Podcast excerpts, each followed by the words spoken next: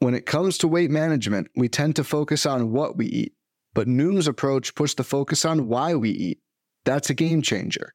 Noom uses science and personalization to help you manage your weight for the long term.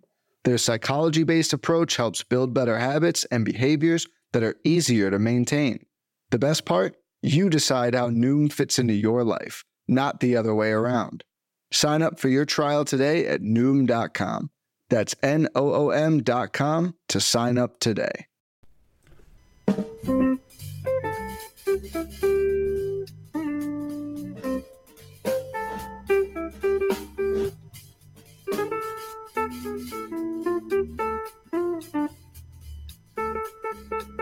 Welcome, everyone, to Long Ball Legacies. Thanks so much for joining me.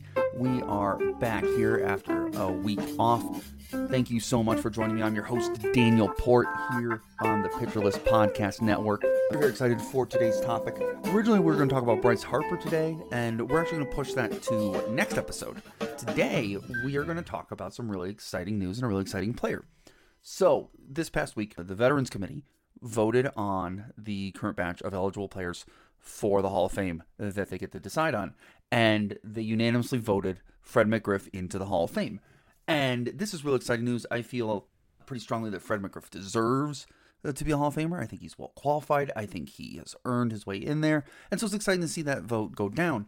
But with that, I figure what a better time to examine his career and take a look at whether or not we think he is Hall of Fame worthy. And let me at least pitch a reason why I think he is. And then we'll rank him amongst our players and see how Fred McGriff holds up amongst our little list here. To dive straight into things here, Fred McGriff, he's a really fascinating player. First off, he had one of the best nicknames in all of baseball. He was known as the Crime Dog. It was a reference to the very famous cartoon crime fighting dog McGruff. For those of you who grew up in that time period, like myself, he was a like a dog. He was trench coat, and he did these PSAs where he warned kids to go to school, get good grades, stay off of drugs, that sort of thing. And his catchphrase was taking a bite out of crime. And that'll always be ingrained in my brain. And because this nickname will always also be attached to Fred McGriff and my fondness for Fred McGriff. It's really a great nickname. I love it so much. And in reality, aside, uh, aside from his cool nickname, Fred McGriff was perhaps one of the most underrated hitters of his era it's really wild. You sit down and start looking through his numbers, and it really blows you away just how consistent he was, just how good he was, and really, in a lot of ways, how dominant he was. The thing that holds McGriff back, I think, in a lot of ways, in our uh, memories of him and the way that we tend to place him in the history of baseball, has to do with a few things. First off, a lot of his advanced numbers and things are held back by the fact that he was not a great defender. And that really works against him, even though he's one of the more prolific sluggers for his era and really of all time. On top of that, he played in an era where we just had a ton of all time greats. We'll see here as we go through this, but McGwire for a while has the bigger name over him. Same for Griffey, and then eventually even Bonds. They all are the big names, rightfully so. Those are some of the greatest players of all time over McGriff, but I think it causes us to forget just how good McGriff was and really not appreciate him in the way that we should. As I've mentioned, you're going to get the Hall of Fame pitch here from me for Fred McGriff. And I want to celebrate him and then also just celebrate how awesome it is that he's he's in the Hall of Fame now. To start with his career, so he had a 19-year career with the uh, with several teams, with the Blue Jays, with the Padres, with the Braves, with the Rays, and with the Cubs. I think he actually even moonlighted for the Dodgers for one season, but he bounced around the league a little bit, kind of got traded around a lot, but was just really consistent. He hit 284 for his career with an 866 career OPS. That's 89th all time and 31st all time amongst first basemen. His 493 home runs is tied with Lou Gehrig for 11th amongst first basemen all time and 29th period amongst all players. His 52.3 WAR is 30th amongst first basemen. He's 50th all time amongst all hitters in extra base hits, 47th in RBIs amongst all hitters, and 15th amongst first basemen. Is 111th in runs scored and 16th amongst first basemen in terms of runs scored. So you see here he stacks up really well both amongst the players at his position, but also amongst all of the players. Again, 29th all time in home runs is really impressive. 50th all time in extra base hits, 47th in RBIs. When you think of just how many players have played baseball, that's really very impressive. He was a five time All Star, he was a three time Silver Slugger, and as we go through this, you're going to see that I think he gets screwed out of these awards both several times throughout his career here. He was born in Tampa, Florida, which is going to come into play later in his career when he ends up getting to go play in his hometown for quite a while. He was born in 1963, and McGriff was initially drafted out of high school in 1981 by the New York Yankees. He never plays for them, and he's traded to the Blue Jays in 1983. Now, this was t- a tough spot for him because fan, fra- uh, fan favorite Willie Upshaw played currently there at first base in Toronto. So he had to work his way into the designated hitter role he ends up making his major league debut in 1986. Gets a three game cup of coffee, nothing too special, but does get his first hit in that uh, cup of coffee. And then in 1987, he gets to stick around in the majors more permanently. He plays in 107 games as the righty in a platoon at DH. And he does pretty darn well. He gets 356 plate appearances that year and he hits right away. He gets 20 home runs over that time period with 16 doubles, 43 RBIs, and 58 runs scored. When you consider that's essentially like half a season worth of plate appearances, those are pretty elite counting numbers. It's also worth noting he walked at a 16.9% rate that season, while only striking out at a 29.2% rate. Also putting up a 881 OPS for the season, which was good for a 130 OPS plus. Again, this is as a rookie. Now, mind you, he was facing the side of the platoon he should hit against, but still pretty darn impressive to see in his rookie season. To put this all in perspective, from this season on, he would not post a single OPS plus for a full season below 120 again until 1997. That's an incredible 10 year stretch in which he put up at least an OPS plus above 120 every single year from here on out. Just a really impressive stretch of consistency and output. Now, to take that even a step further, perhaps even more amazing, after posting that 130 OPS plus in his first roughly near full season, he wouldn't post a single season below a 100 OPS plus for 15 more seasons or until the 2003 season. That's crazy. Again, just a really consistent hitter who you always knew the baseline you were going to get, and that would be an above average player for essentially his entire career. Now, McGriff takes over the following year the full time first base role there and starts playing there full time. And it's fascinating if you really think about it this way, just for a fun fact. So this is in 87. I was two years old at the time because I was born in 1985. He doesn't post an OPS plus below 100 until the year I graduated high school. My entire childhood, Fred McGriff was an above average hitter uh, by OPS. That's crazy. Unfortunately, that season, the Blue Jays ended up fading down the stretch, and they lost their final seven games to lose the division lead. They missed the playoffs as the Tigers overtake them. In 1988, McGriff moves into a full time role at first base and he responds beautifully. He hits 282 with a 928 OPS, which is good for a 157 OPS plus. He hits 34 home runs, 35 doubles, 82 RBIs, and a 100 runs scored. Again, this is in his first full season. Just absolutely absurd. He finishes 17th in the MVP race that year, and somehow he wasn't an All Star, but he does win the Silver Slugger Award that year. This would be the first of seven consecutive seasons where McGriff would hit 30 plus home runs. Toronto, again, misses the playoffs, but this is it despite the fact that McGriff put up a 6.2 war season, again, as his second year in the league. 1989 sees McGriff picking up right where he left off. The previous season, he leads the majors in home runs with 36 home runs and in OPS with a 924 OPS, which is good for a 165 OPS plus. In addition, he hits 27 doubles to go along with 92 RBIs and 98 runs scored. Again, bizarrely, you're going to see this pattern for a large chunk of his early career.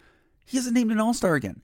He hit 20 home runs in the first half of the season and somehow is not named to an All Star. It's not named to the All Star game. And this is baffling to me. I mentioned earlier he's only a five time All Star in his career, and I feel like he has robbed several All Star worthy seasons here early in his career and I don't know if it was because he was playing for a non contender in Toronto or if that was because Toronto wasn't as major a market as because Don Mattingly was one of the players who usually beat him out for All Star games this year, and he played for the Yankees.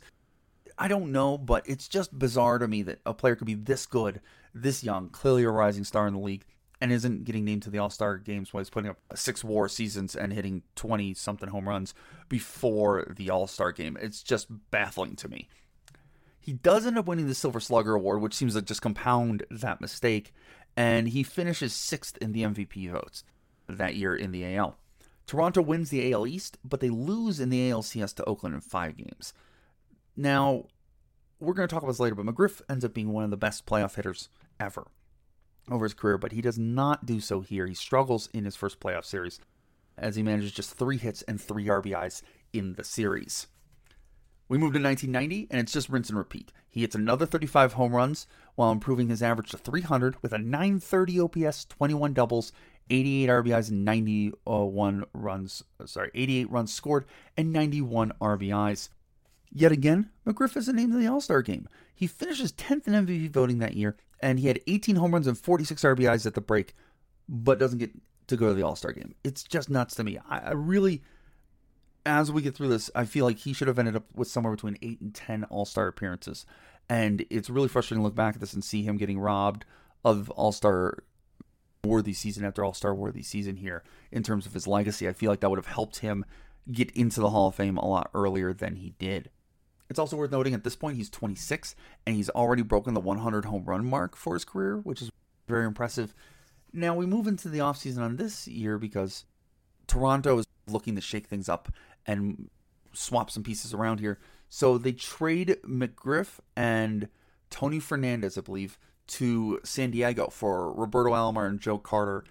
It's funny, we if you uh, follow the podcast, we talked about this exact trade in last episode. We talked about Roberto Alomar. So a small world here. This ends up being a pretty lopsided trade in a lot of ways for Toronto over the next couple years as they start winning some World Series in the near future here. But it's worth noting that this trade favored Toronto, it certainly wasn't because of McGriff. McGriff is great for the Padres here. It doesn't matter you switch leagues, none of that affects him. He hits 31 home runs that year with a 278 batting average. It's 19 doubles, 106 RBIs, and 86 runs scored. He puts up an 890 OPS, which is good for a 147 OPS plus that season. Now, I mentioned his defense, and you'd imagine with that sort of a season that he would have put up a ton of war. He only puts up 3.4 war that year, and that is his defense holding his numbers back. And we'll put that all in perspective when we get to the end. But I think it's one of those things that causes us to reevaluate McGriff's career long term when we talk about things like war or JAWS or things like that. Now, as will be a pattern during McGriff's tenure for the Padres, they will miss the playoffs as well. Now, there would be some folks who could say that 1991 was a down year for McGriff. Sure, he had 31 home runs, but his average was down to 278 from 300 the year before. His OPS was down to 890, which was a 930 OPS the year before. He only had 19 doubles when he had 21 the year before, and a lot more doubles the year before that at 27. So I get if you want to say that that was a down year, so to say, but he also had a 147 OPS plus, so it's a pretty darn good season. But 1992 is even better. He in 153 games, he leads the league in home runs with 35. He hits 286 with a 950 OPS, which is good for a 165 OPS plus.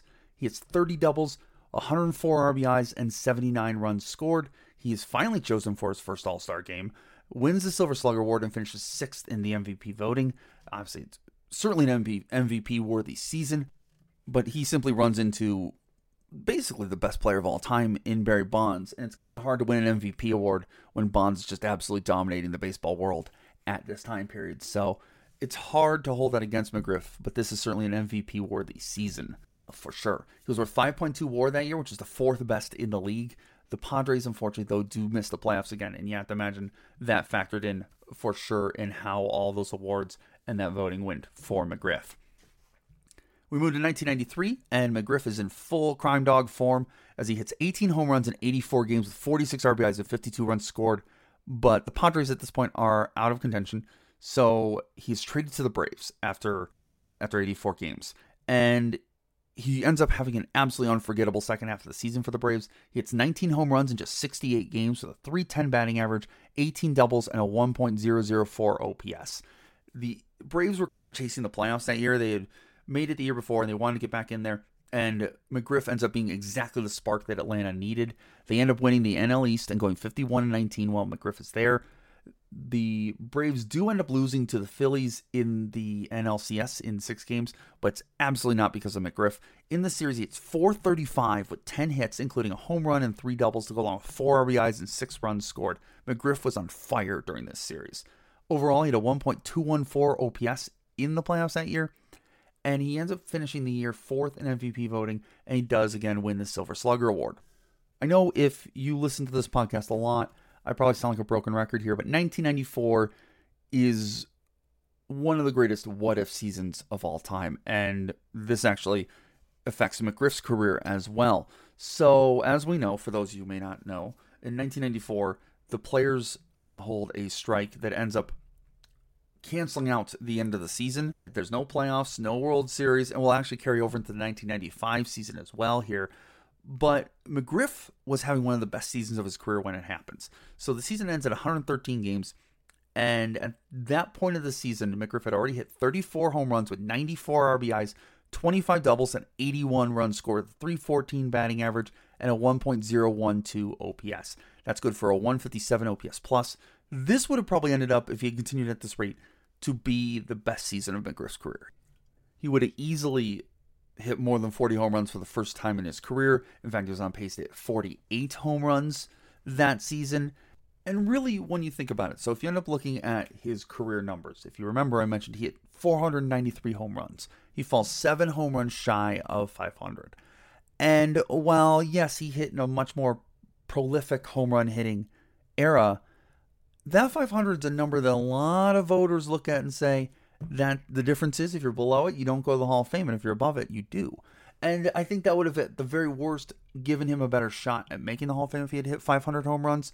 And I like to think now we are hopefully nuanced enough to not worry too much about those seven home runs. I do think if he had gotten over 500, I think we would have talked differently about his career. I think we would have voted differently when the Hall of Fame came around.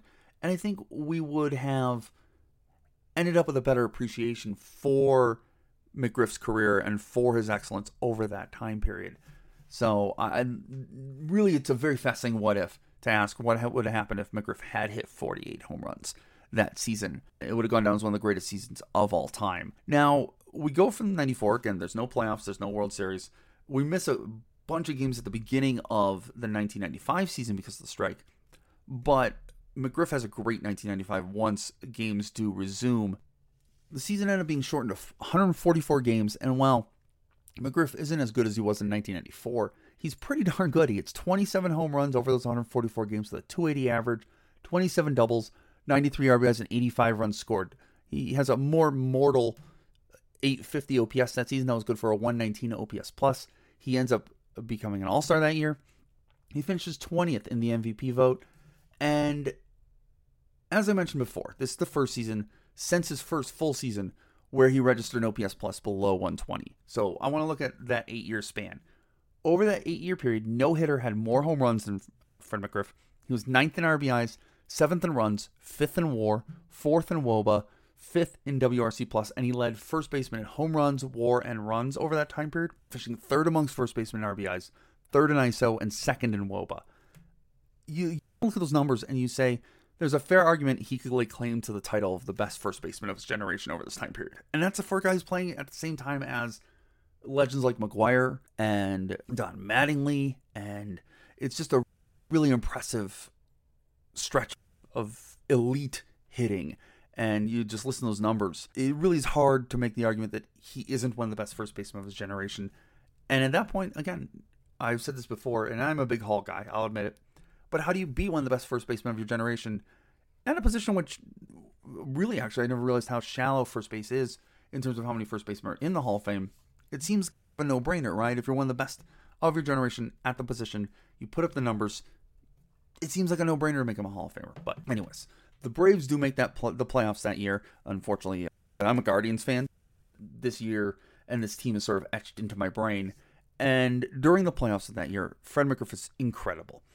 In the NLDS against the Rockies, he hits 333 with six hits, including two home runs, six RBIs, four runs scored, and a 1.067 OPS over the four game sweep in the NLDS. They then move on to the NLCS and they sweep Cincinnati as well. McGriff hits 438 in that series with seven hits, including four doubles, five runs scored at 1.214 OPS. Then finally, we move to the World Series where McGriff absolutely shines against Cleveland, which, for the record, boo. I will hate the Braves my entire life simply because of this stupid World Series in 1995. But McGriff is fantastic. He hits two home runs in six games with three RBIs and five runs scored. The Braves win the World Series in six games. McGriff is easily one of the heroes of that series. And let me tell you, 10 year old Dan at the time did not like Fred McGriff as much as I would later come around to liking him later on in his career. Very upset about this World Series. Really left a big impression on on 10 year old Dan. But looking back at it, you start looking at this 1995 Braves team, and man, this is just one of the best baseball teams of all time. It's really wild. And Fred McGriff was a big part of that. Now, rolling on to that success, in the offseason, Fred McGriff signs a four year extension with the Braves. And and honestly, he makes it well worth the extension. He hits 27 home runs that year uh, while hitting 295 with a 37 doubles, 107 RBIs, 81 runs scored, and certainly the OPS is a bit down at 859, but it's still good for a 120 OPS plus. Just a fantastic season. He goes to his fourth All Star game that year, and once again, Atlanta makes a huge playoff run. So we go to the National League Division Series against the Dodgers. He hits 333 with three hits in a three game sweep that includes a home run and a double. His three RBIs and a run scored in the series. You move on to the NLCS against the Cardinals, and it's a true slugfest. The series goes to seven games. and McGriff is a big part of the reason why the Braves prevail and make it back to the World Series. He hits two more home runs in the series. He hits a triple. He has seven RBIs and six runs scored across those seven games to go along with a 250 average and 858 OPS. Now they go to the World Series. They do lose to the Yankees in the World Series, but again, not because of McGriff. He's good. Across six games, he hits 300 with two more home runs, six RBIs, and four runs scored to go along with a 1.023 OPS. It's a well deserved reputation that McGriff has as one of the best playoff hitters of all time, and if nothing else, one of the best playoff hitters of the 90s while he's playing here in Atlanta. Now we move into 1997, and this is where we start to see a weird period for McGriff in terms of his power production, especially. We see a huge drop off in production, and again, it's he's 33 at this point, so it's not unusual to see that happen. But he hits just 22 home runs in the 1997 season and only 25 doubles. Because sometimes what will end up happening is, especially later in a career, you'll see a, a guy start to lose his power. And what you'll see is the, the home run numbers go down, but the double numbers skyrocket, right? So while he loses some of his power, he still could hit it into the gaps and like out a bunch of doubles. That's not the case here. Both the home runs and the doubles really uh, drop down. But he does drive in 97 runs that year. He scores 77 runs. He does not make the All Star game this season, and he's worth just 0.7 more. And this is a big part of it. Again, he's 33, and his defense is just shambles at this point. So he still has a pretty good season hitting wise, and he only is worth 0.7 more. That's a sign of just how bad his defense ended up being and how much it was hurting his numbers at this time period. The Braves do make the playoffs that year again, and he isn't terrible, but his power struggles carry over as he hits just a double in nine games, and he manages to drive in five runs, but just the power is absolutely gone. Now, 97 is a, a notable, uh, sorry, 1998 is a notable year because this is the year the Tampa Bay Rays enter the league, and there's a big expansion draft. I remember when this went down because it's just super weird. As a fan, I'd never seen anything like this before. I never heard of the idea we're going to create a new team and then you just pick players from the other teams that they don't want and you'll make a team out of it. It just was a really bizarre thing and it was super cool to watch happen in real time. Now the Braves don't protect McGriff, which I remember as a fan felt really weird at the time. He doesn't get picked, yeah, in the expansion draft, but the Braves do end up trading him to the Rays anyways. Now, as a dream come true, he's from Tampa. He gets to go home. He gets to go play for the, the new team in Tampa that everyone's very excited about. It was a really a cool thing to see. And I will, as much as I will always see McGriff in the Braves outfits of the 90s, I also will always see him in those original Rays jerseys, the sort of rainbow colored jerseys that I think, frankly, I know some people hate them, but I think they're easily some of the best baseball jerseys of all time. And in a way, in my head, I will always see Fred McGriff in those jerseys as well. So he goes over to the Rays, and obviously the Rays are not great. It's an expansion team, and it was a fitting sort of thing though for that team because, again, being from there, he pretty quickly becomes beloved in Tampa on that team with the fans, and becomes the elder statesman who gets to both introduce that team in the league, make them a little bit relevant, but also mentor players. It really was a great fit for McGriff as he's heading into the back end of his career here. And the first year there, he struggles quite a bit, especially from the power department. He hits just 19 home runs in 1998 with a 284 batting average and 815 OPS, which was still good for a 111 OPS plus. He hit 81 RBIs, 77 runs, and 25 doubles that year. And as I mentioned, the Rays weren't good, as anyone would expect for your first year for an expansion team. They missed the playoffs. And we start to ask ourselves, is this the twilight of Fred McGriff's career? Is the if the power's abandoning him and he's not a great defensive first baseman, you have to ask yourself, you're long for the baseball world here. And then 1999 rolls around, and the crime dog proves everyone wrong. In 144 games that season, he hits 32 home runs with a 310 batting average and 957 OPS which is good for 142 OPS plus. He has 104 RBIs that year. He scores 75 runs and hits 30 doubles. Now, I thought we were done with this, but it turns out we aren't. You have to wonder how in the world, with those numbers, he didn't make the All Star game. Again, for me, this is particularly bizarre because heading into the All Star break, he was hitting 319 with 19 home runs. That's a heck of a first half so I don't know how he doesn't make the All Star game that year. I don't know how they didn't say, "Hey, we're trying to build some momentum for this new team. We should send this guy who's the the face of the franchise right now, the hometown kid, to the All Star game." But they don't, and it's just mind boggling to me. And heck, that's a pretty darn good year uh, for a 35 year old to get a 142 OPS plus season. Pretty darn good. Once again, the Rays do miss the playoffs that year, and we head into the first Major League Baseball season of the new millennium. Now, in the 2000 uh, season, he continues his sort of phoenix, phoenix rising act here at the age of 36. He has 27 home runs with an 826 OPS. That's good for a 110 OPS plus. And he does make the All Star game that year. They finally make right on trying to use McGriff's profile to raise the team and give him sort of the send off that he deserves in his career and the respect that he deserves despite this and his excellent season here at the age of 36, the Rays continue to struggle. They miss the playoffs, and you have to wonder if McGriff is putting up the, these numbers, how long, given his age, given how much time he has left on the clock, so let's say for his playing time, how long the Rays can afford to hold on to him instead of trying to use him to build for the future through a trade or bringing assets to the team for the long term. And this is pretty much exactly what happens in 2001. He gets off to another hot start for the Rays. He's hitting 318 with 19 home runs in the first 97 games of the season when he is traded by the Rays to the Cubs. He hits 282 with the Cubs with 12 home runs in 49 games. The Cubs are trying very hard to push into the playoffs for the first time in God knows how long. And we talked about it with Ryne Sandberg. But he can't quite get them over the hump. They come close, but can't get them there and he'll spend the next season with the Cubs as well. But to talk about 2001, in total, he hit 31 home runs on the year, which again, at 36 is pretty darn good, especially when you consider the mileage he's put there on the odometer. And he ends up hitting another 27 home runs in 2002 with the Cubs. And again, unfortunately, they fall short of the playoffs. The, as we know, they'll actually not make the playoffs until next year, which is a real shame that McGriff doesn't stick around to go try and make that one last playoff push with the Cubs.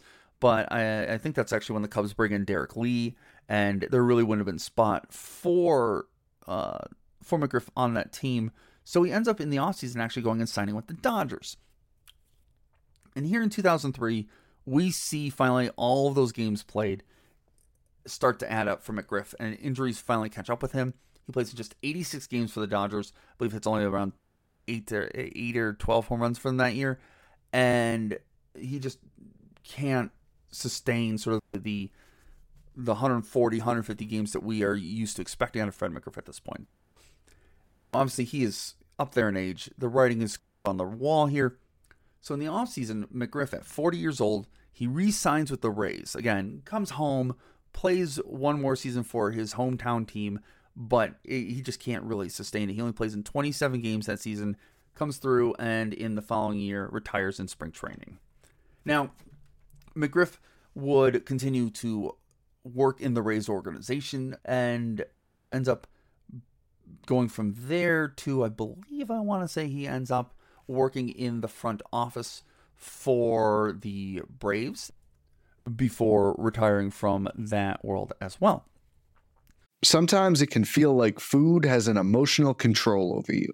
Well, it's time to show your food who's boss with Noom. Noom uses science and personalization so you can manage your weight for the long term. Their psychology based approach helps you build better habits and behaviors that are easier to maintain. And they help you understand the science behind your eating choices and why you have those cravings. Noom's personalized courses are easy to follow and will help grow your confidence with tools you can put into practice on day one. The best part? You decide how Noom fits into your life, not the other way around. And based on a sample of 4,272 Noomers, 98% say Noom helps change their habits and behaviors for good. Start taking control of your weight management and join the millions who have lost weight with Noom. Sign up for your trial today at Noom.com. That's N O O M.com to sign up for your trial today. Fads come and go, and nowhere more than in the world of weight loss. That's why Noom has created weight management programs that are made to last. Noom uses science and personalization so you can manage your weight for the long term. Their psychology based approach helps you build better habits and behaviors that are easier to maintain. And they help you understand the science behind your eating choices and why you have those cravings. Noom's personalized courses are easy to follow and will help grow your confidence with tools you can put into practice on day one. The best part? You decide how Noom fits into your life not the other way around. And based on a sample of 4,272 Noomers, 98% say Noom helps change their habits and behaviors for good. So stop chasing health trends and join the millions who have lost weight with Noom. Sign up for your trial today at Noom.com. That's N O O M.com to sign up for your trial today. Now, this is so we're talking Fred McGriff's career here, and I think the question is is he a Hall of Fame worthy player? And there are some places where if you go straight by the numbers overall, it can feel like it falls short, right? He's right on the cusp there in terms of war, in terms of JAWS. He falls short of 500 home runs. He's well short of the 3,000 hit mark. And if you hold against him his defense and how bad it was, if you look at, say, like Fangraphs War, right? Their defensive numbers, he is worth in 87, negative 12.4 war. In 1990, negative 11.6 war on the defensive side. In 1991, negative 19.2. In 1992 is another negative 11. In 1993, another negative 11. He just he's not a good defender. It, it gets so bad that in Tampa in 2000, he is worth negative 28.8 WAR on the defensive side of the ball. I didn't even know it was possible. So, for as good of a hitter as he was, and he was a good hitter, I don't think there's any way you can argue that Fred McGriff wasn't a prolific hitter. If you think about it this way, you start looking at some of the numbers from 1988 to 1994, he hit 30 plus home runs for seven years straight. That's incredible. Again, I mentioned the OPS plus numbers and the streak there. He just he was an incredible hitter. You heard me rattle off where he ranked over that eight year stretch amongst all of the hitters and easily makes an argument for being one of the best hitting first basemen of that generation. All that being said, I think Fred McGriff is a Hall of Famer. I think you look at that level of dominance, you look at that place where you say, you know what? He has a genuine, viable argument to be the, considered the number one first baseman of his generation, if not one of the best hitters of his generation at any position. And that's, to me, what a Hall of Famer is can you tell the story of baseball without Fred McGriff.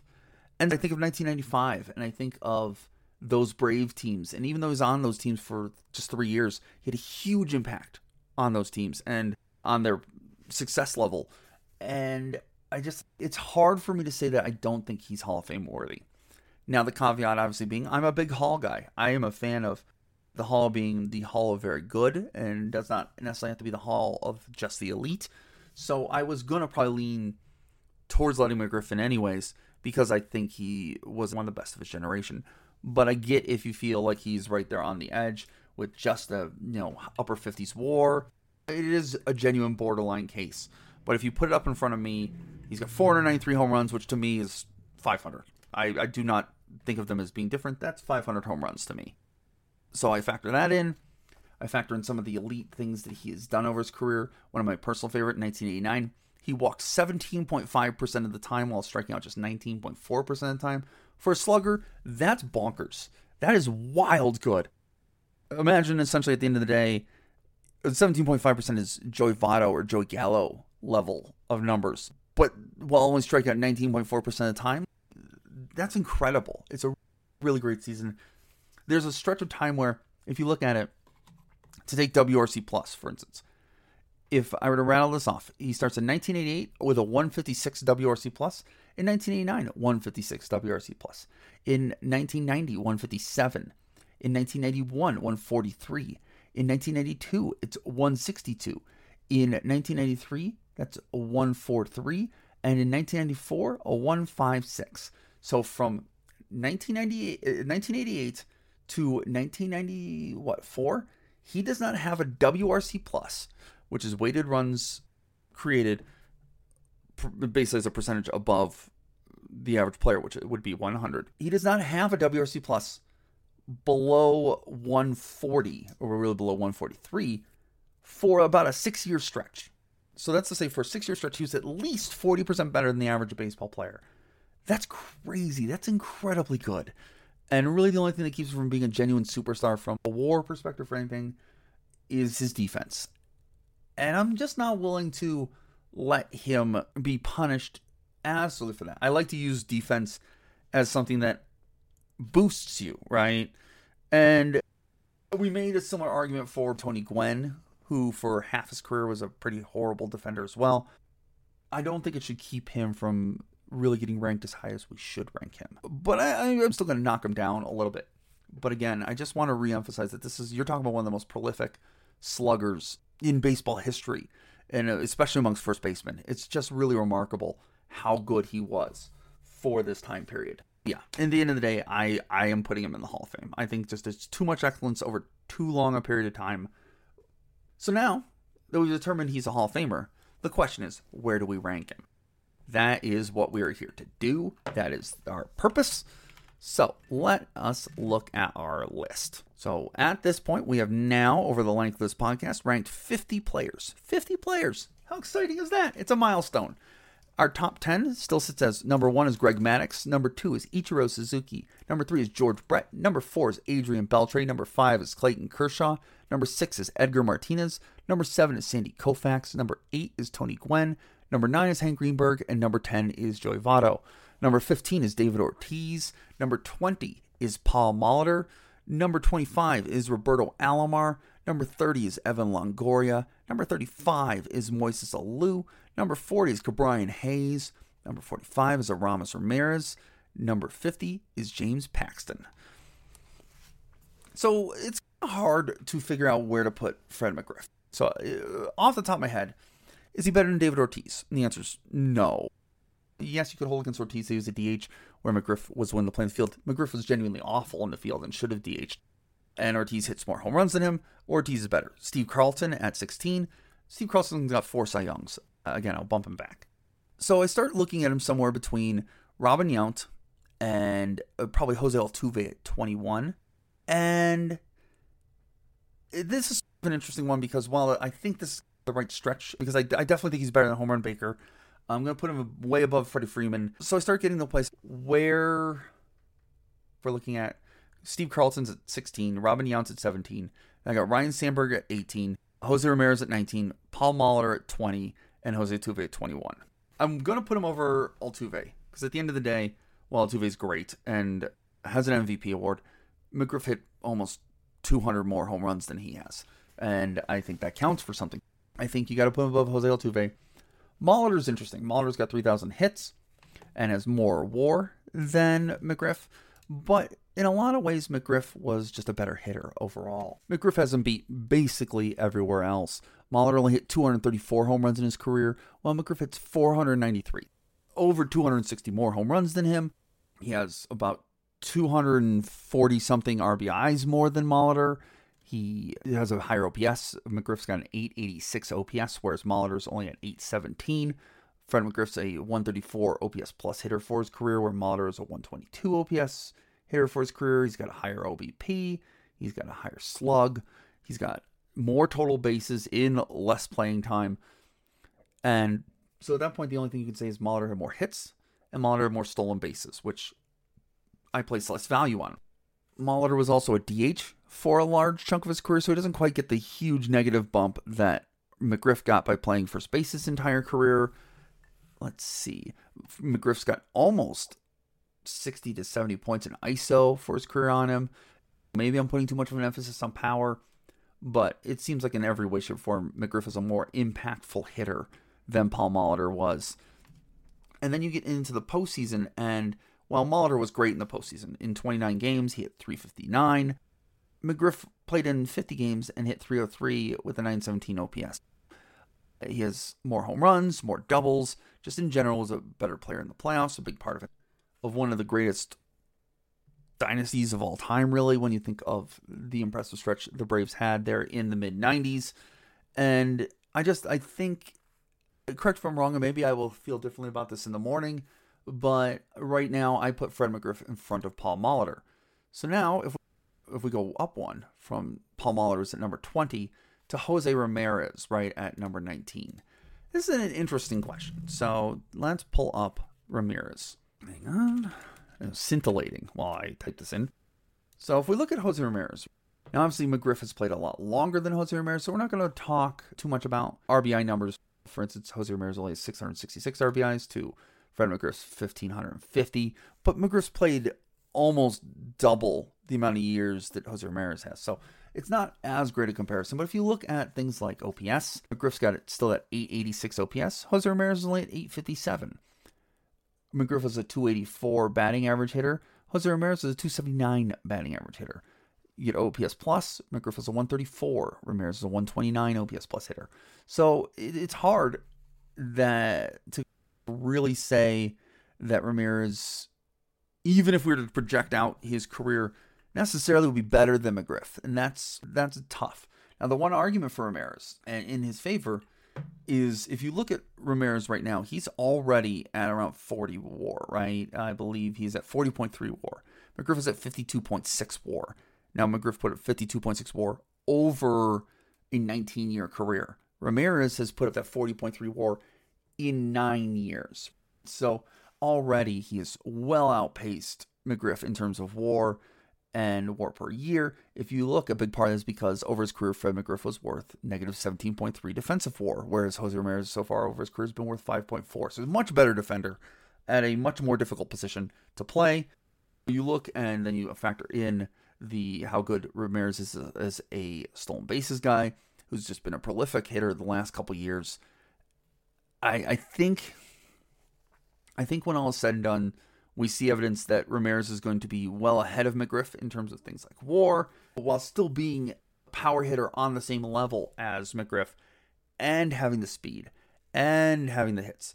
So I think, despite the fact that McGriff has about 300 home runs on Jose Ramirez, I think right now I give that advantage to Jose Ramirez long term. And if Jose Ramirez can somehow do a 19 year career like McGriff, I think his numbers will be roughly similar or better than McGriff's. So I think I'm still going to put uh, McGriff behind Jose Ramirez. That's where we end up here.